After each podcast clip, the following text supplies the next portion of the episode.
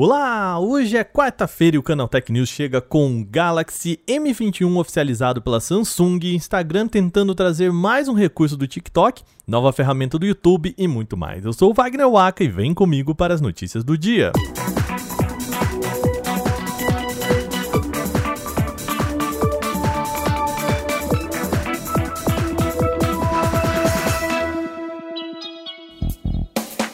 E o nosso programa começa com um smartphone novo na área. A Samsung oficializou hoje, nessa quarta-feira, o Galaxy M21 2021. Vamos lá, que eu sei que tem muito número nesse nome. Basicamente, ele se trata de uma nova versão do Galaxy M21 lançado no ano passado, por isso que ele tem o M21 2021. Só que ele tem algumas mudanças e sendo bem sério, são bem-vindas, tá? Os pontos principais são a melhoria na bateria, agora com 6.000 mAh, mudanças visuais e um pacote de câmeras também aprimorado. Vamos lá.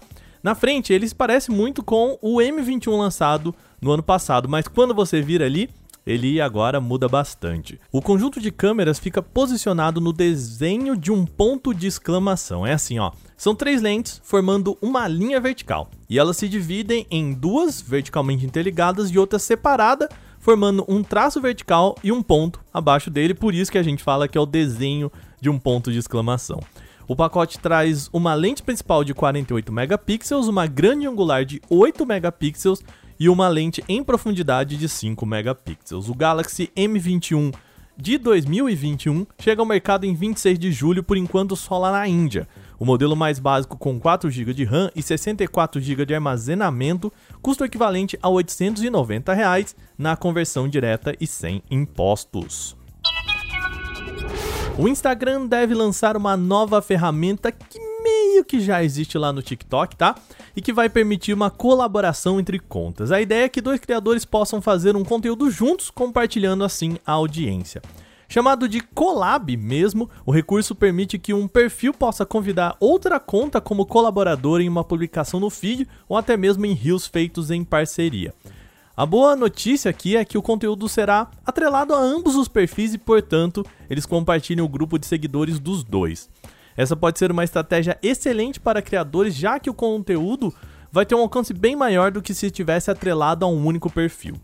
Para empresas também é uma boa notícia, porque vai ser possível atingir de forma direta o público segmentado de um influenciador sem abrir mão dos seus fiéis seguidores.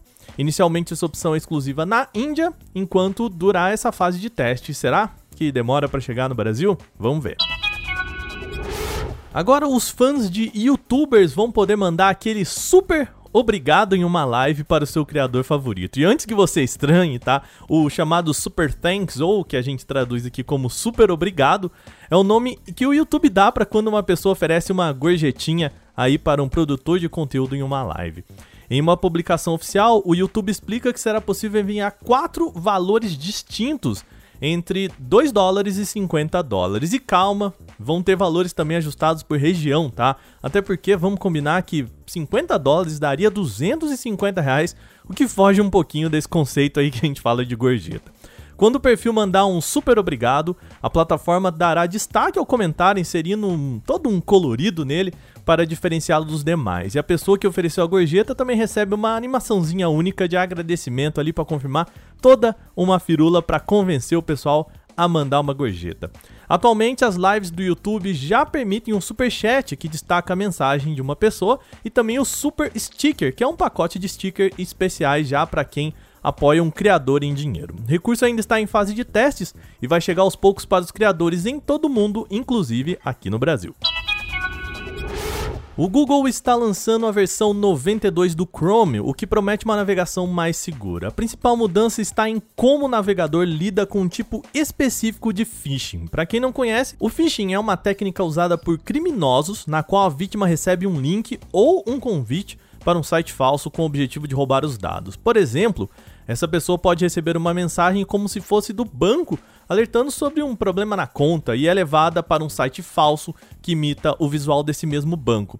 E aí, na hora que essa pessoa coloca usuário e senha, o criminoso então rouba essas informações. E para evitar que isso aconteça, agora o Chrome analisa essas páginas buscando imperfeições E o navegador tá, já fazia isso, mas demorava demais, e agora tal análise dura alguns décimos de segundo quase imperceptível. A ideia do Google é que essa velocidade maior possa também aumentar a probabilidade de bloqueio da página antes de uma ação ser executada no site, ou seja, ele já bloqueia antes que você possa colocar seu usuário e senha lá e, né, e ter as informações roubadas. A partir de agora, o Chrome também tem um comando específico chamado verificação de segurança. E aí, quando você digita verificação de segurança na barra de endereço, já vai executar uma varredura geral no navegador. As atualizações e recursos chegarão ao Chrome em definitivo no Android e o Windows, Mac, Linux e Chrome OS já nas próximas semanas. A Apple deve apostar em cores diferentes para os próximos iPhones. Novos vazamentos sobre a empresa sugerem que os modelos mais potentes da nova linha, os iPhones 13 Pro e o iPhone 13 Pro Max, vão contar com quatro cores. Vamos lá. Seriam elas traduzidas como pôr do sol dourado, eu adoro esses nomes, gente. Pôr do sol dourado, ouro rosé, preto fosco e prata. Essa cor aí chamada como pôr do sol dourado deve ser voltado para um tom mais acobreado e menos dourado do que a gente já vê hoje nos iPhone 12 Pro e 12 Pro Max. Já o ouro rosé pode ser algo mais como tom pastel, um pouquinho mais clarinho, vamos assim dizer. E vale lembrar, tá? A Apple ainda não confirmou nada disso, mas a expectativa é de que a empresa traga já a linha iPhone 13 em setembro, no máximo ali em outubro. Os novos modelos já devem contar com tela em OLED e até 120 Hz de atualização. Ah, a linha 13 também é esperada com câmeras maiores em todos os modelos, entalhe reduzido e baterias maiores com carregamento wireless reverso. Nosso programa chegando ao fim, mas antes de terminar, temos mais aquele recadinho. A gente precisa lembrar vocês que estamos no top 10 do prêmio Influence Me, que escolhe os melhores sites da internet. Nessa segunda etapa serão escolhidos os top 3 e a gente precisa de você. Até 8 de agosto tá chegando, tá, gente? Você precisa entrar em votação.influence.me. Votação, lembrando, sem cedilha e sem acento, votacal.influence com Y no final.me. Aí você vota em Canaltech para a categoria de tecnologia. Lembrando, você pode votar uma vez só, mas pode chamar quantas pessoas você quiser para votar também. A gente conta com você para colocar o Canaltech no top 3 do prêmio Influence Me. Antes da gente fechar ainda, lembrando que você pode enviar comentários, sugestões e críticas sobre o nosso programa para podcast@canaltech.com.br.